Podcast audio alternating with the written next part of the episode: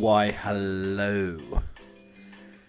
It's your dearest of all hosts, Chappie, the British butler. And I tell you, I'm manfully taking on the challenge of this fairly well-esteemed podcast in some areas of the world. I mean, some people have never heard of it. It's an eclectic taste and a unique audience, I would say. But I'm actually doing the podcast from my boudoir, from bed. And this isn't a piece. I'm, you know, I, I'm like moving around here. It's a very nice, comfortable mattress, so you wouldn't be able to hear the springs breaking or anything under under my tonnage. But uh, yeah, so I did the COVID booster yesterday. Very lucky to have that, and I'm not feeling a hundred percent, let me put it that way. I feel a little bit off. I feel probably seventy-five percent Chappie. The voice is fine, the man is still cheeky, but uh, it's just something not computing. The wires are not connecting today completely, so I do apologise. If this is going to be the uh, most off-putting listen you're ever going to have on your uh, wireless computer, iPod, whatever you listen to this uh, this ramshackle nonsense on, then uh, then then I apologise. We're going to try to inject the same sort of energy and humour that you would normally get, but uh, yeah, I, di- I didn't do the uh, didn't do the Joe Rogan horse dewormer uh, vaccine. No, I decided not to do that. I decided to go about my ways uh, with the traditional vaccine. But yeah, I don't feel fantastic. Now, I don't feel like some people did, were, you know, completely uh, convalescing and out of it for two days. I, I just feel slightly off kilter. Now, my kilt's not slightly off kilter. That's obviously where it would be, just below my sporran. Um, no, no, no. Never, never, never wear a kilt. I'd never upset our Scottish cousins by wearing a kilt. But I do have a rather nice tartan pyjama on today. Um, I'm not turning into pyjama boy. It's not something that I would wear day in, day out. I wouldn't leave the house in pyjamas. I would not go to uh, to Whole Foods or Trader Joe's pajamaed up. Yeah, I think that's just absolutely ridiculous. You can't do that. Dressed from presser. Dressed from presser. So we'll see how this goes. Now, as I said, it may not be a bundle of energy like it normally is. And uh, who knows, I might start hallucinating. My temperature may fly uh, through the uh, mercury, and I won't be able to continue doing the podcast. I'll have to put a pause on it. Uh, but so far, so good. And I highly recommend. I mean, everything's skyrocketing here in Colorado. Uh, the cases are going up, so I think it's prudent to to go and uh, go and get the uh, go and get the booster shot. But I'm I've also decided that instead of putting the heat on this winter, I might be a, a three duvet man. So I've got a I've got a little white singlet duvet. I have my blue, and then I've got one on top here, and I f- I'm finding that's serving me much better than uh, than the usual uh, nonsense of turning the central heating on. Now, I-, I become like a flaky pastry. I noticed this this morning. My girlfriend said, "Why are your eyebrows flaking?" I said, "I, I have this condition that affects the eyebrows. It's, it makes my eyebrows flaky." You know, I, I think I need to find some sort of eyebrow conditioner or something along those lines that I could just rub in, or maybe some like oil or something I could rub into the eyebrows just so uh, I can moisturize them liberally. Um, but uh, but yeah, I, I, I think that an extra blanket and maybe wearing a sweater to bed could be the answer to uh, to those very, very dry skin problems that Uh, That I that I have to that I that I do have upon a winter's night, um, but at the moment I don't know where I'm at. I mean I I've got the fan going at the moment. A few minutes ago I was freezing cold, so we just don't know.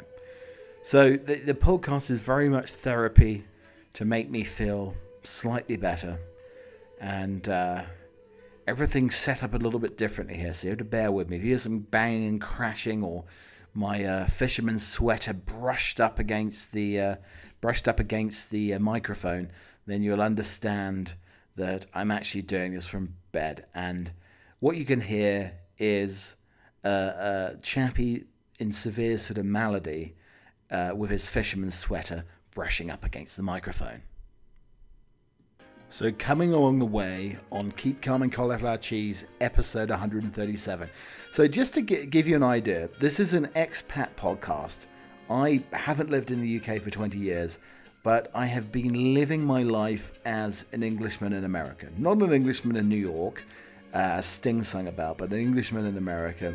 And trying to live my best life, but not really indulging Uh, and becoming one with the American culture as I probably should do. Like, I still drink uh, English tea. I uh, I still like my toast done on half on one side. I uh, still do like a nice thick cup marmalade. I do like to dress to impress. I do wear a tie. I wear a lot of sweaters very often. L- do love the ascot. And um, do, uh, in fact, love a custard cream and a spotted dick on occasion. So we look at the uh, whimsical nature of a British man living in America, trying to live his best life. And that's really the uh, the ultimate essence of this podcast. That is a running thread through it. Uh, we've had one hundred thirty-six editions before this, and really it's the same nonsense of me rambling on about a whole load of old tat for about an hour each week. Uh, well, sometimes like two hours, really. The podcasts uh, do range in size. Um, some say the bigger the better, but you know, you just uh, the right size is uh, is always uh, is always very important. It's what you do with the podcast counts. So that's what they do say. So coming along the way in the podcast today, uh, yeah, a great start to Monday. I uh, I hopped on the Butler bus, and uh, I was raising, or, or sorry, lowering my posterior down, and uh, came across something rather unsavory. Uh, also, I'm going to be introducing you to uh, uh, Yoga Nana. Uh, also, uh, my Roomba has become a monster. My my uh, electronic robot cyborg vacuum has become a monster. Also, one of the most inappropriate things for an Uber driver to say. Uh, also, invading a kitchen when you're hangry. We're having that as well on the podcast. Um, Also, uh, tourist sex on the beach is wrecking fragile Canary Island sand dunes. Uh, we're going to be talking about sandy cracks, obviously. The annoyance of the Nextdoor app verification postcard. Uh, how runners are starting to look a little bit more disheveled. A new game that I have decided to start playing. Uh, also, uh, we're going to be... Uh, I'm going to try to audition. Maybe not today because I haven't got the energy. But I'm going to... audition for one of the most famous aspects of your life at the moment. So one of the things that you probably do every day, uh, if you're driving in a car getting directions, you'll probably know what I'm talking about here. Uh, also, we never got round last week to me uh, stinging my finger and also scaring the pizza delivery guy. Uh, we'll be uh, we'll be talking about that. So there's like so much to, so much to talk about here today, Captain. Um, we, we will have a trump or trombone. Uh, we will uh, talk about maybe an eight hundred year old tea bringing an aha moment, uh, royal family travel secrets, what did Tudor England look and smell like, uh, also how's the best way to uh, break down or cut an onion according to mathematics. Uh, there's a Christmas asteroid coming our way. So see, there's some of the stories that I may cast out Uh, onto my podcast fly and see if I indeed get a bite. So luckily for me, uh, Colorado does lead the nation in dog poo complaints, a study has found. The same study ranks Pittsburgh, or Poopsburg as it's now known, as the dog poop capital of the U S.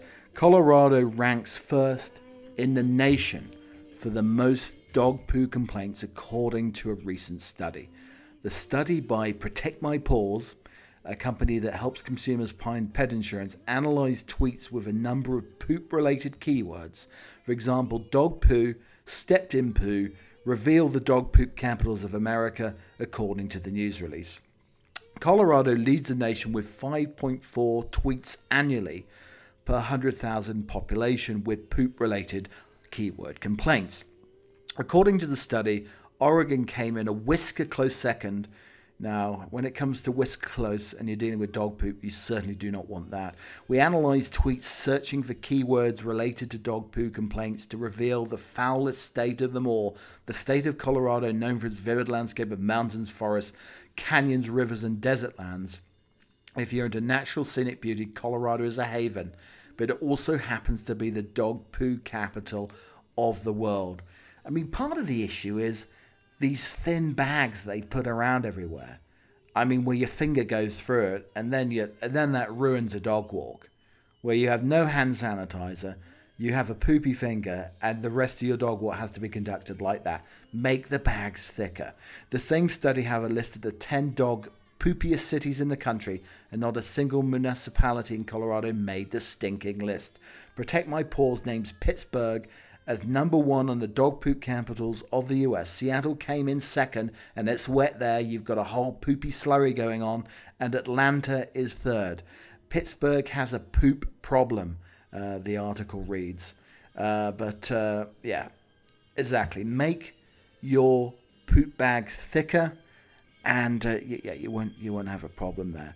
Or what happened to the uh, what happened to the wonderful invention of the uh, eighties and nineties? Our old friend, the Pooper Scooper. So how do you like to start your Monday morning? Uh, my uh, my Monday morning was started rather fine, in a rather fine, fantastic way. Getting on the Butler bus uh, was how I started my Monday morning. And I, I like the bus. I like love people watching. Uh, love the train, love the bus. A little bit like Joe Biden. I know Biden likes his trains and Boris likes his buses, but do like a bus. And uh, so hopped on, and in, always in a bit of a rush, rushing to get uh, get into work. And I lowered my posterior. I lowered my rump down onto the seat. And I'm always a little bit careful, you know. As a as a as a private school boy, you have to be careful what you're sitting on. On the best of occasions, I mean, you can, oh God, you get yourself into all sorts of piccalilli. But no, I lowered the rump down, and it brushed the top of the seat, and it was soaking wet. Now, I'm just hoping that was coffee, maybe a juice. Uh, it, it did have the like the look, uh, you know, on the floor a little bit like apple juice. So, yeah, it, it made me slightly suspicious.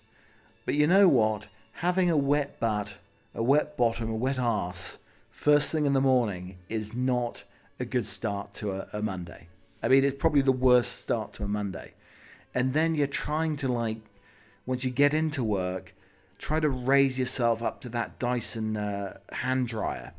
I mean, that's it. That's a workout in itself. Like, you're raising your posterior up. Um, almost, I, I mean, the best way is to go on all fours and just move that rump up into the air, trying to get close to the hair dryer, uh, sorry, the hand dryer, and try to dry the the trousers that way, you know, it, because you're gonna have a wet bottom for the rest of the morning if not. Now I did, you know, I did try to use the sink as leverage to lift myself up a little bit, just to get that drying started, um, but uh, but alas, uh, too many people coming in, and and you know, I don't think it's a good start to anybody's day, seeing your dear host on all fours, raising his butt in the air, trying to get his bottom dry.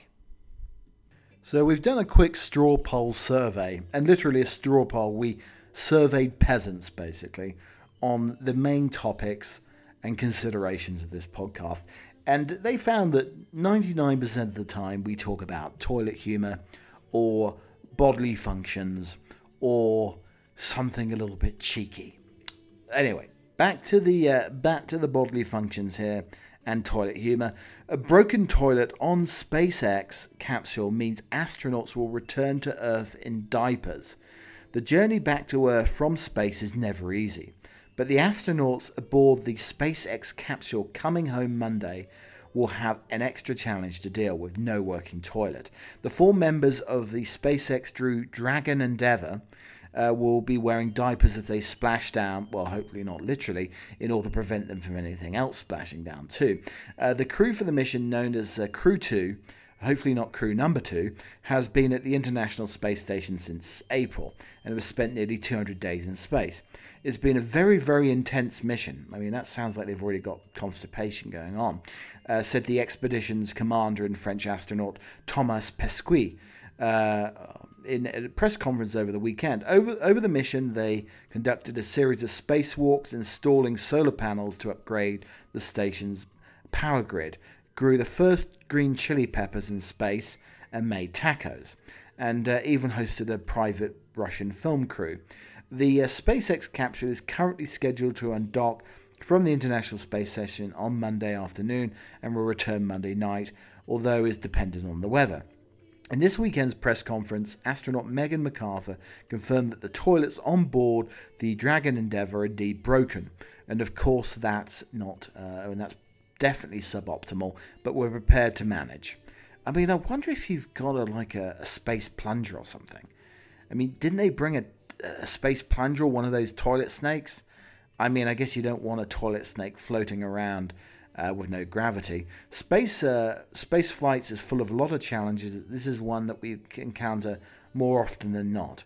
This is not the first toilet issue on the SpaceX Dragon capsule. An alarm went off on the SpaceX all-tourist flight earlier in the year, signaling a problem with the onboard waste management system.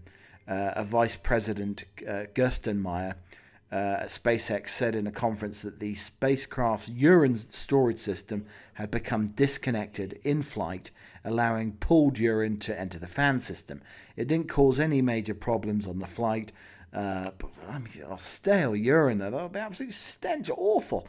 A similar problem was then found on the crew uh, number two capsule, uh, which is why it's been taken offline for the return journey home. NASA and SpaceX engineers say they did extensive tests to make sure the urine leak from April, when the crew was last in Dragon capsule, would not have harmed the spacecraft over time. A new SpaceX mission, Crew three, is set to launch no earlier than Wednesday. God, I hope they go around with bleach. Um, and uh, they said that Gerstheimer, the longtime NASA engineer before joining SpaceX, said the toilet problem will be fixed for the upcoming launch, because you don't want to, uh, you don't want any sort of launches going on with a toilet not working. The, the, the worrying thing with the diapers, though, is not that I've worn a diaper in many, many a moon, but yeah, if the Velcro isn't quite attached, uh, then the diaper will come off. And then the diaper and everything inside the diaper will be floating around the SpaceX capsule. And uh, you, yeah, you don't want to attempt re-entry with uh, with a poopy diaper, because as soon as the gravity comes back in, guess what? You've got a diaper on the head. And uh, that really isn't how you want to uh, greet your friends and family upon uh, returning to Earth after being up at the ether. I don't know if any of you out there have ever been through the situation where you're going through a little bit of a, you know, sickness bout, malady, uh, recovering from something, and, um, you know, your significant other or a friend, uh, you know, comes over, uh, maybe visits you in the hospital and uh, brings some nice, like, uh, box of chocolates or a bunch of grapes or something, and um, basically uh, sits there. I mean, you can hardly move because you're not feeling up to uh, up to very much, and then the uh, then the friend uh, basically uh, eats the grapes or uh, tucks into the chocolates and basically leaves you with the coffee creams. Now, I, I, I want to uh, invent a new term, I think, in this situation, because, you know, there'll be many of you out there who've either suffered from COVID or had uh, some pretty nasty situations over the last uh, eighteen months or so. And uh, and the, you know, there's people out there come over, and uh, you're not feeling really up to it. To check up on you, they bring you something, and they basically consume, devour, or take it back with them. So I had the situation a little bit earlier where, you know, I was, uh, as as everybody knows, I have a little bit of a penchant for the uh, uh, the chocolate cake, the gâteau au chocolat, and uh, I was sort of sitting here. Uh, my lovely lady came over to, you know, sp- sp- see me and, uh, you know, pet me up a little bit here. And uh, just, you know, just make me feel a little bit better, that sort of caregiver type of uh, mentality. Um, yeah, bring some soup over, uh, basically put a cold flannel on your head, and, and just really make sure you're feeling good. So uh, fantastic. I'm very, very happy. Um, uh, very happy Chappie. And um, anyway, I had a you know rather large slice of chocolate cake that was uh, that was basically uh, in the fridge, and I was sort of you know waiting for her to to, to leave, and I was going to devour that chocolate cake. I, I mean, I need something to pick me up. I'm not feeling at my greatest here. So you know, time was ticking by. I had a lovely time, lovely company, and uh, and then right uh, right towards the end. Um, well, actually, she, she was leaving, and I walked her to the car in my pajamas. I know everybody's. I, I try. God, I, I feel bad that I went out of the house, uh, went out of Chappie Towers with the uh, with the pajamas on. Not, not my idea of uh, of dressing to impress. Anyway, got to the car. I thought, ah, oh, in a few minutes I'll be indulging in that chocolate cake. She said, "Oh, do you mind going to get that chocolate cake? I'm going to take it home. You probably don't feel like it, do you? Oh, and can you get the ice cream too?" So I just want to introduce you to the term, uh, you know, where somebody comes over, you know, makes you feel better, has a nice conversation, lovely company, but is in fact a reverse caregiver. So why do teapots drip? The teapot effect was described by the rheology pioneer Marcus Reiner in nineteen sixty-five. Since then, experts have been struggling to explain the complex phenomenon. Experts led with uh, the T U Vine model, uh, the flow and film teapots being poured. They found the effect comes into interplay between inertia and capillary forces. When the flow is too slow, the drop at the end of the spout redirects the liquid. I mean, it's like flow issues once you get over fifty, I suppose. There's medicine you can take for that. I'm sure, you know, you just have to do something with the spout. Um, I'm a little teapot, short and stout. Now scientists finally understand why I'm always dripping from my spout. The bane of many spotless tablecloths, the teapot effect, sees liquid dribble down the side of the pot. That's why you need to press your spout against some sort of cloth or something when poured too slowly rather than forming a detached flow. Uh, physics uh, has been studying the phenomenon ever since it was first described in nineteen sixty-five by Reiner, who pioneered rheology, the study of flowing matter. So he goes from maybe studying the spouts on men to the spouts on teapots. But only now has a team led by the Vienna University of Technology managed to develop a c- complete theoretical understanding of why the effect occurs. The, the key... they explained lies in how the drop forms on the underside of the edge of the spout, one whose size is dependent on the speed at which the tea is poured. If the speed falls below a critical threshold, the drop becomes large enough to direct the entire flow around the edge of the spout, causing it to dribble down the pot. Yeah, you don't want anything dribbling down your pot, or your spout, as it comes to think of it. Alongside modelling the effect, researchers also filmed tea being poured at different rates with high-speed cameras. I mean, this is fascinating. I could watch tea being poured from a pot. That would definitely send me into very deep slumber. Um, so, based on the team's work, there are two ways to ensure your tea ends up in the cup rather than the table.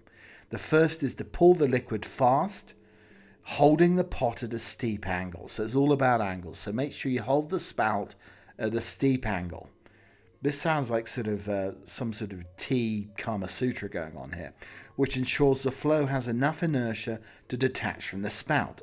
Alternatively, one could use a teapot made of more uh, hyperphobic material, which would resist the water's tendency to dribble at a slower flow. Oh, matron, dribbling at a slower flow. Oh, dear. Although this is a very common and seemingly simple effect, it's remarkably difficult to explain, exactly within the framework of the fluid mechanics. According to the team, the mathematics underpinning the flow of the tea from the spout of a pot becomes a complex interplay of inertia and capillary forces. Specifically, the former acts to ensure that the flowing fluid tends to maintain its original direction, and the latter meanwhile counters this by slowing the liquid right down at the beak at the end of the teapot spout, forming a bigger drop. So when the capillary forces are strong enough, the tea spills rather than pours, and then this switch occurs for a uh, given teapot at specific contact angle between the spout and the flowing liquid surface. So basically, the key to everything here is uh, get a firm hold of your spout and a very, very fast pour. So the other day I was on a lovely autumnal walk, and uh, there's a rather lovely pond right by uh, where I live, and do love having a look. And the, you know, the, the hounds do like to go down by the pool. Uh, and, uh, yeah, trying to stop them. Maggie's got a real interest in eating the uh, sort of pond algae or the pond grass that uh, washes up on the side, and trying to get it. I mean, who knows what it is. There's probably like goose feces. Oh, my God. You know, it's, dogs are disgusting sometimes. But anyway, walking past the uh, the, the pond the other day, and there was a lot of activity, a lot of splashing, a lot of movement, and something like was peering out of the water, which I thought could have been a fin. So I thought, well, you know, what sort of huge fish uh, could uh, could be swimming around in this pond? So I took a deeper look and uh, started doing a little bit of searching about uh, different fish in Col- in Colorado. And apparently uh, somebody had typed in, are there sharks in the Colorado River? And, uh, and this is some of the answers here. Bull sharks are known to travel up rivers. They have advanced kidneys. God, I could have done with an advanced kidney at university when I was drinking too much, compared to other sharks that allow their bodies to live in fresh water. However, there's no verifiable information of a shark ever being found in the Colorado River. Uh, but you know what? The sharks generally like salt water, obviously, uh, but, you know, they delved in deeper. Are there sharks in the Colorado River? No, the water temperature is too low and the altitude is too great. Uh, then somebody asked, do bull sharks live in the Colorado? There's no verifiable information of a shark having ever been found in the Colorado River. But can there be bull sharks in the Colorado River? Yes, the bull shark is capable of living in fresh water, so it is possible. But there is no verified uh, sightings of bull sharks in the Colorado River. The Colorado River flows through the Grand Canyon, drains into the Gulf of California, and is located in Colorado. But I mean, I did a little bit of a, you know, a little bit of a, a, a deeper sort of dive, so to speak, to excuse the pun, and uh, spotting what was f- swimming around in uh, in the pond here. And I did ask my daughter, Uh, do you think that uh, there could be a bull shark in the pond there? Uh, do you think it's a, a bull shark or perhaps an otter? Now, I, you know, I'm still going, you know, there's a lot of people out there searching that there could possibly be a, uh, a bull shark uh, in that pond because, uh, you know, people do search about bull sharks being in the Colorado River. And this was her response. There's no bull sharks in there. Yeah, so yeah. There's no bull sharks in there. So yeah, there's no bull sharks in there, Daddy. You're a very silly little bugger, and it's probably an otter. So I saw this in the week, and this was rather, rather lovely.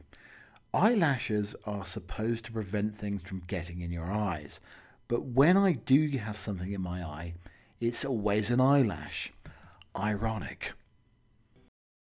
So British tourists having sex in public places are damaging the fragile ecosystem in sand dunes on the Canary Islands beach, as studies revealed. Academic researchers identified two hundred ninety-eight sex spots among the dunes and protected areas in the nature reserve in Gran Canaria. So how do you really consider and uh, analyse and find out what a sex spot is? I mean, does it have to have like some sort of grassy covering so you can hide away and uh, do your naughty carnal exploits in the sand without being seen? Or is it a rather firm, large trunk to uh, hold on to during the activity? I mean, who knows? But uh, Nebcasts, dune hammocks covered in uh, plants are regularly affected by visitors treading past through the vegetation or cutting branches off trees and shrubs to uh, to make a semi-private space. Uh, the report said Uh, yes, lots of grassy mounds around there, apparently. Uh, Sand, Sun, Sea and Sex with Strangers is published in the Journal of Environmental Management. According to the research, which noted the large number of tourists from Britain, America and Germany, the bigger the sex spot, the high number of people who, who made use of it, the greater likelihood of it being a lying area covered by vegetation and the larger amount uh, of waste. Patrick Hesp, a professor at uh, Flinders University in Adelaide, Australia, Uh, has uh, made this uh, study and uh, looked into this study, delved into this study in, in a rather big way. The rare plants are the first ones to disappear. Soon you'll lose connectivity for animals. A lizard had to run uh, from one uh, vegetated patch to another, making it more exposed to predators. Now, are the people looking for the sex spot the predators or the animals? It's very confusing. The whole ecosystem starts to fragment into isolated islands, which can eventually destabilize the whole ecosystem. He added, uh, jellyfish-eating Gran Canaria giant lizards have died after eating condoms left behind by the pleasure seekers. Yeah, I mean, that's very, very sad. You know, you know giant lizards uh, choking on uh, on a magnum uh, would yeah, very, very awful, awful. You know, and, and dunes are dunes are traditionally very fragile. Sand does tend to crumble. Uh, the direct impacts generated around the sex spots can be observed in several ways, such as the impacts on vegetation, the abandonment of waste, or the presence of urinal and defecation locations. Oh my god, it's getting even worse. Uh, the most representative are cigarette butts, torn cut vegetation, toilet paper wipes, condoms, fruit peel, cans, and feces. Well, you know, I think this is putting me off the idea of any sort of beach sex in the, in the near future. The research found that cruising activity... We're not talking about, you know, all-in-one cruises or uh, as much as you can drink. A different type of cruising activity has probably increased as a direct result of environmental changes associated with the urbanisation around the dunes, which has increased, uh, which has increased the vegetation. One of the vegetation species which have colonised the dunes is Arboreal, Taramax carinesis, forming groves that favour sexual practices in more intimate places. The uh, report considered cruising as a concept which designates a practice of social interaction that consists of anonymous sexual encounters. The spokesman said, "We're not calling for an end to public sex, but we do want people aware of the damage it can do." So I started doing a little bit of research here. I mean, yeah, forget the forget the uh, the destruction of the dunes here. Uh, you know, when the dunes are rocking, don't come a knocking, or it could come a crumbling, I suppose, in, in this case. But I started doing a bit of research because, you know what, I don't know why so many people are taking part in this uh, naughty dune-related activities. Because, I mean, how about the whole issue of a sandy crack? So I started doing a bit of research. Google is always your friend. And uh, I typed in how to avoid a sandy crack. Uh, yeah, and uh, here's, here's the results here. Five ways to prevent cracks in concrete. Ooh, why does concrete crack? Uh, how to avoid crumbly pastry from cracking. Well, I don't want my crumbly pastry anywhere near my nether regions. Uh, how to stop a windshield cracking. How to prevent frost uh, heave cracking concrete. Uh, seven paint mistakes. Uh, four problems in the canal network, and five things you learn as a massage parlor prostitute. Yeah. So anyway, so th- that did, that wasn't particularly helpful when it was uh, when I was doing some spotting there. So then I uh, then I did a little bit more research and uh, and then you know a little bit more delving around. Well, not literally delving, but how to avoid a sandy arse crack. And then this is: do you constantly suffer from butt sweat? Uh, swamp arse. Urban Dictionary. Sand Zombie. Uh, yes, yeah, so this is this is this seems like uh, this seems like very very promising indeed. When somebody gets a substantial amount of sand in their arse crack, they transform into a sand zombie. Sand zombies are often found at beaches set up for bonfires because that's when many people gather around the warm fire and sit down in the sand, leaving their arse cracks exposed to a zombie infection.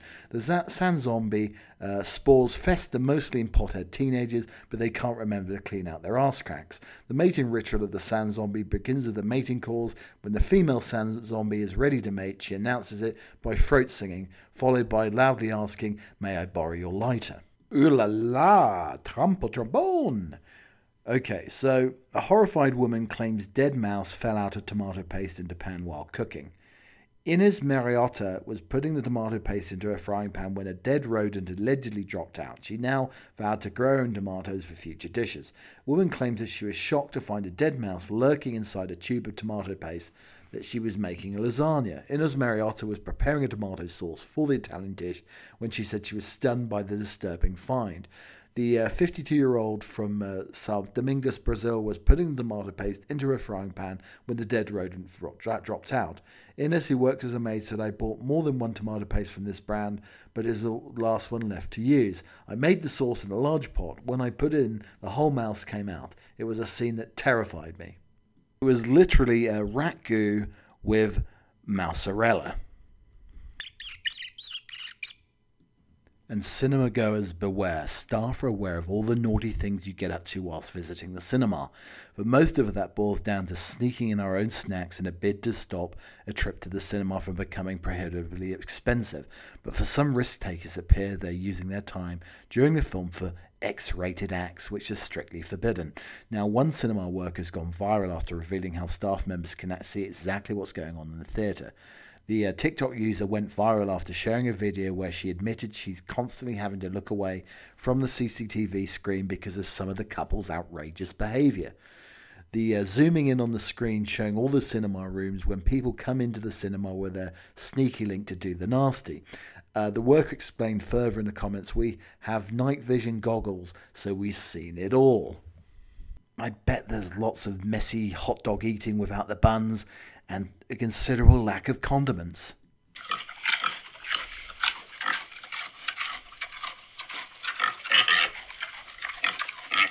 And in the U K, McDonald's has launched and announced its festive menu. It's getting colder, dark, and we're about to officially enter the period of Christmas parties, so fans of McDonald's will be pleased to hear that the range of suitably festive items are appearing and available from November the seventeenth.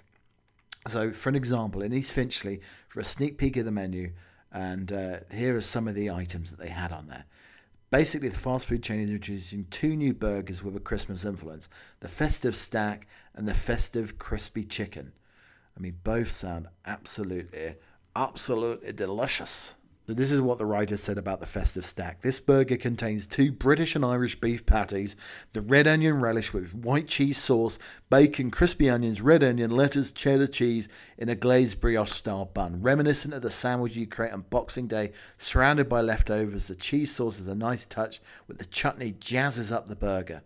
The festive crispy chicken, meanwhile, is packed with a crispy chicken breast, Uh, fillet and a crispy coating with cranberry sauce, sage, onion mayo, bacon and red onion, lettuce, cheddar cheese and a glazed poppy seed bun. This is the Christmas winner. The cranberry sauce is nice and sweet, while the sage and onion mayonnaise means it doesn't feel cloying. Perfect for ordering at eleven a.m. after drinking all the shots at the annual Christmas work do." Well, I wonder what other items they have on the menus. At least they didn't do a Greg's with their uh, sausage roll in the nativity scene as Jesus. Maybe they should introduce the McMessiah.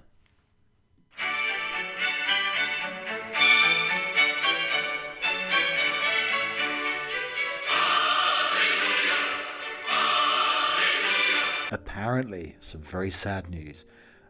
Is Gen Z killing Brussels sprouts? Traditional festive favourites such as Christmas pudding and Brussels sprouts are at risk of dying out as young people opt for Instagram-friendly brunch spreads including a classic turkey and trimmings. Traditional festive staples such as Brussels sprouts and Christmas pudding are falling out of favour as Gen Z ditch the classic fare and instead opt for trendy brunches at Christmas.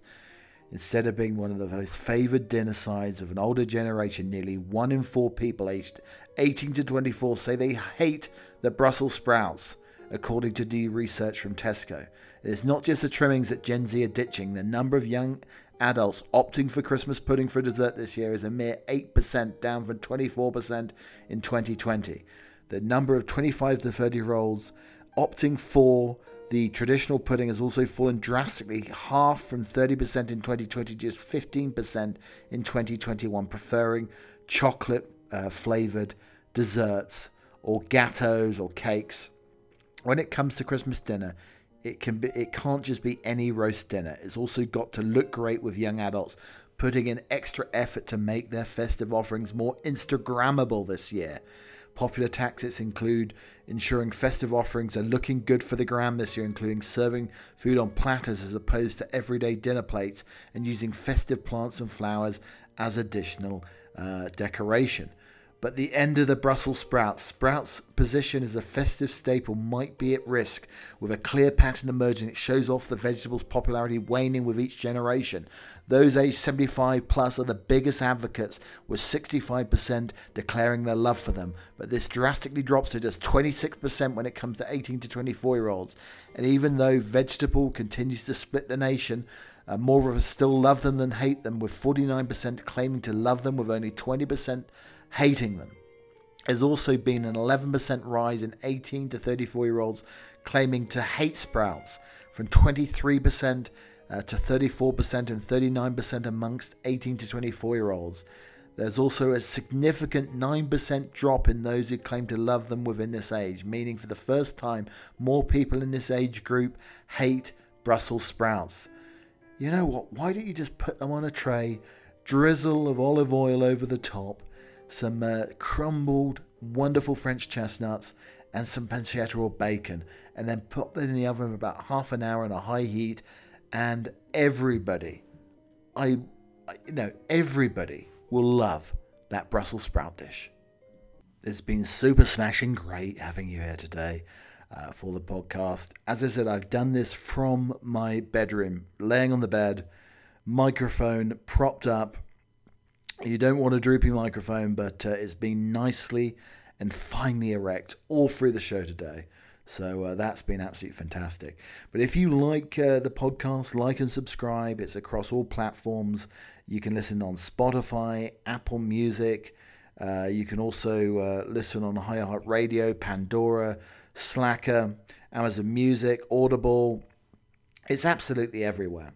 In fact, the last time I sliced a Brussels sprout in half, I could hear as the knife sliced through the sprout, I could hear Keep Calm and Cauliflower Cheese emanating from the green wonder that is the Brussels sprout. Please, let's not do away with Brussels sprouts, everybody. Absolutely fabulous. Um, but if you like music... If you like music with your podcast, if you like music with your chitter-chatter nonsense, then go in and tune in to the Spotify edition and the Butler Emporium playlist edition of the podcast this week, where you can have Shawn Mendes, Calvin Harris, Old Dirty Bastard, Jamie Cullum. You've got some T L C, you've got some Red Hot Chili Peppers. You have uh, also a little bit of Mister Sandman. You have the Boomtown Rats, some Lionel Richie as well, and some Ronan Keating. And always we sail away on a little yacht rock classic to close the show up with. Anyway, coming up next, we have a seasonal sort of Thanksgiving poem. This is called Thanksgiving Day, Lydia Marie Child. Over the river and through the wood to grandfather's house we go. The horse knows the way to carry the sleigh through the white and drifted snow. Over the river, through the wood, oh how the wind does blow. It tings the toes and bites the nose as over the ground we go. Over the river and through the wood to have a first-rate play. Hear the bells ringing, ting-a-ling-ding, hurrah for Thanksgiving Day. Over the river, through the wood, trot fast my dapple grey. Spring over the ground like a hunting hound for this Thanksgiving's Day. Over the river, through the wood, and straight around the through the barnyard gate we seem to go extremely slow. It's so hard to wait. Over the river, through the wood, now grandmother cap I spy. Hurrah for the fun is the pudding done. Hurrah for the pumpkin pie. Until next time, we will have another podcast if I can prop myself up again uh, before the end of the weekend. But until then, look after yourselves and cheerio for now.